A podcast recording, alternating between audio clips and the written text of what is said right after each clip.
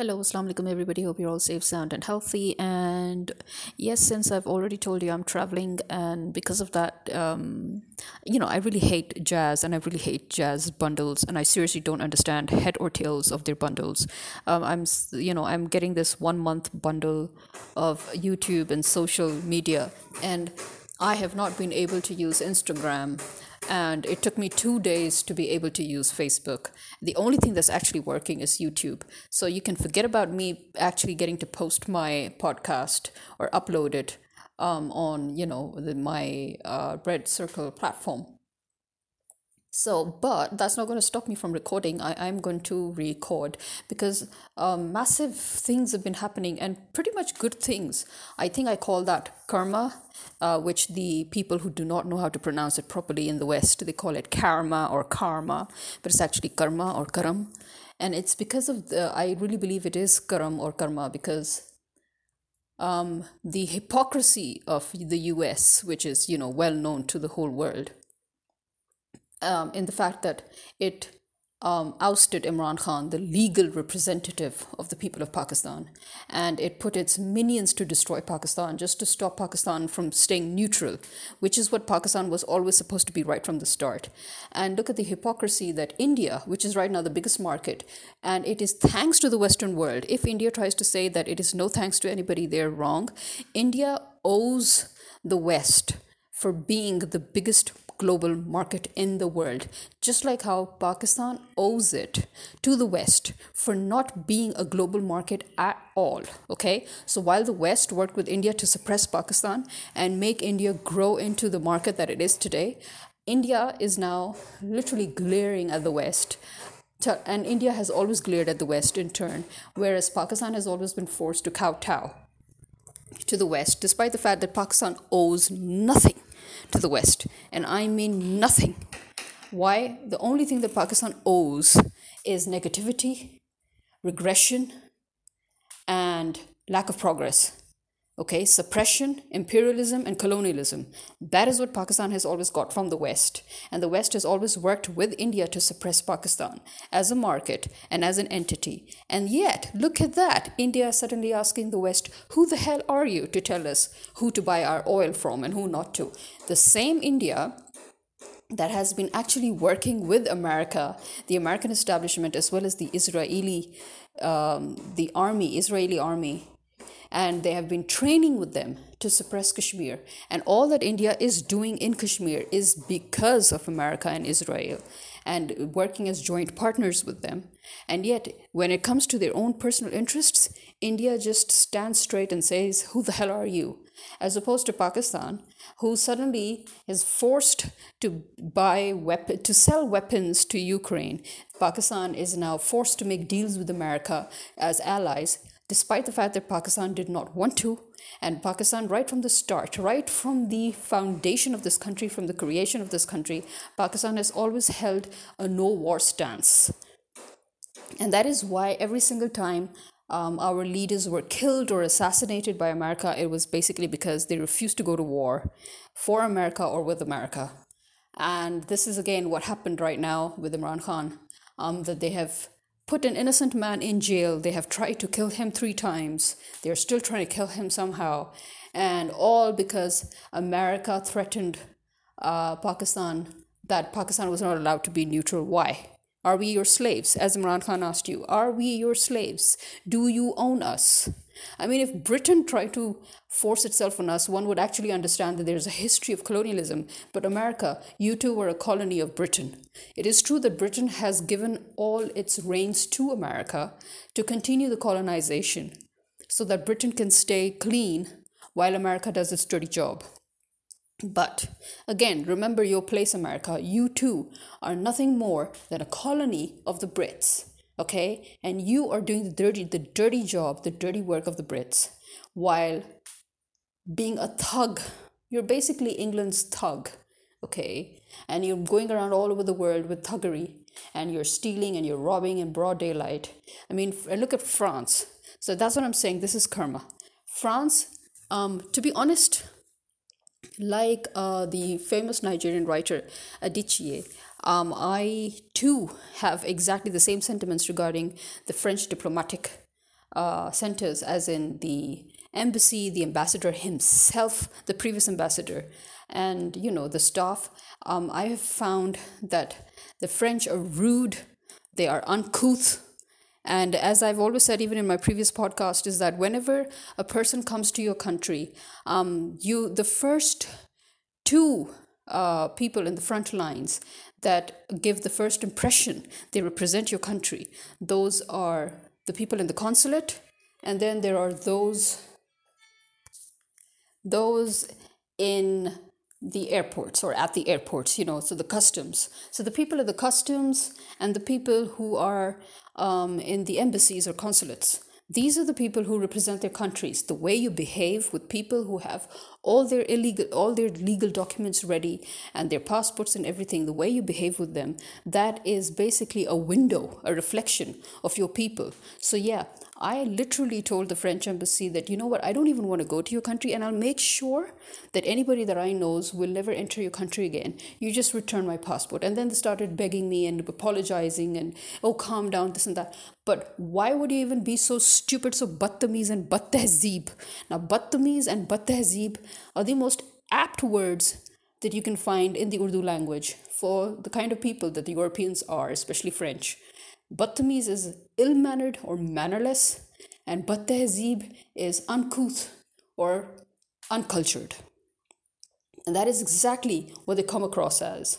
So, yeah, and then France to have the gall to openly still treat all those 14 African countries, the Francophone countries, as still part of its colony.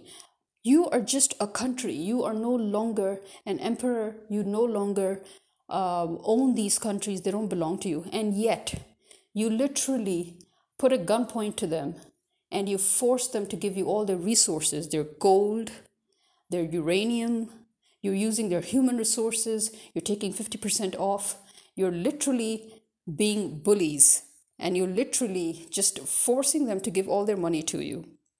You're forcing them to give all their resources to you. Why? Look, I was born in Africa and I've lived in Africa and I've spent my childhood there. I can tell you one thing. The continent is one of it is actually the richest continent in the world, okay, apart from Asia. Okay, so these two continents have been looted and plundered by the Europeans, who it seems themselves will always remain beggars and thieves for the rest of their lives because they just have nothing to their name. Because why else would Europe still steal from Asia and Africa constantly? They have never left us alone. They've never left Pakistan alone. They've never left the uh, other parts of Asia, like the Middle East, alone. They've never left the North Asians alone. You know, one way or the other, they're just sucking us dry. Um, as the South African president asked, and this is something I've asked a thousand times, this is something Imran Khan has asked a thousand times. What are the American bases doing in our country? What are you people doing in our country? Why are you even here? That's what I don't get. Nobody gets it. Nobody in their sane mind, nobody who actually believes that his country is a free entity, that his country is a free, sovereign, independent state, would actually understand this why is, the, is it so important for America to have its bases in all these countries? Yeah, and so America was so going was going around licking the Indian ass, making it into this biggest global market, and then every single time it suits India's interests, they just remind America that they're officially not even their allies. And yet, America has always hurt its own official allies, like Pakistan, like the African countries, like the other Asian countries including Korea.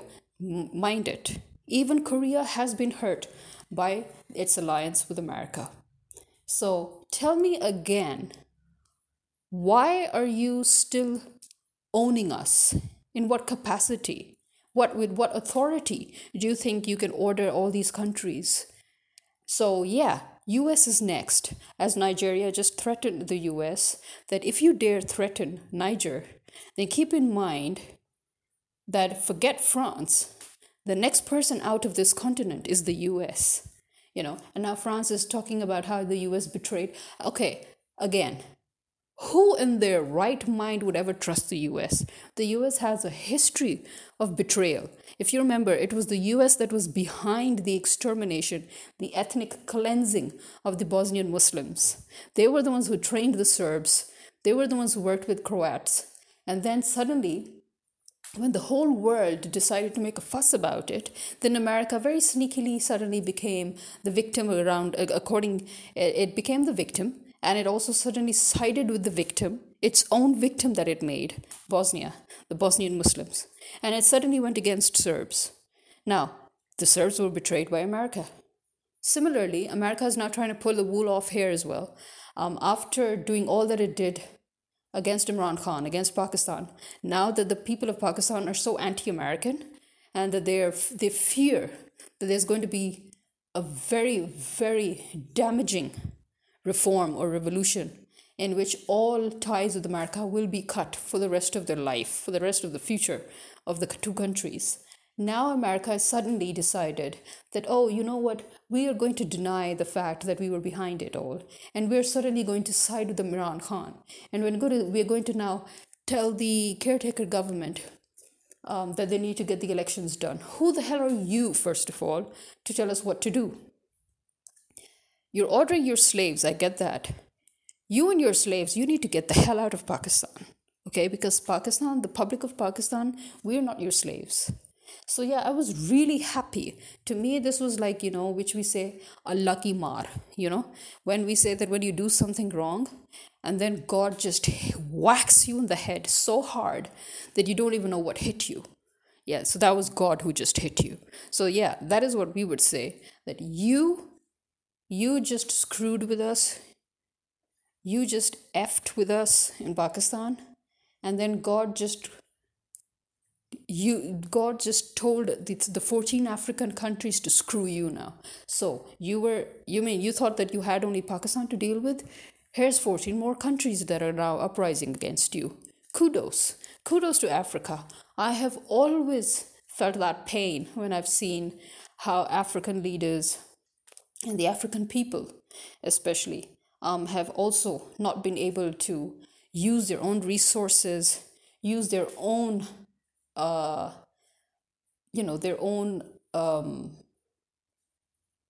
their own human resources, and how they've not been able to use their own wealth to build their country, which is something that Pakistan has also suffered through, and which is something other other countries that were once colonies of these thieves have suffered.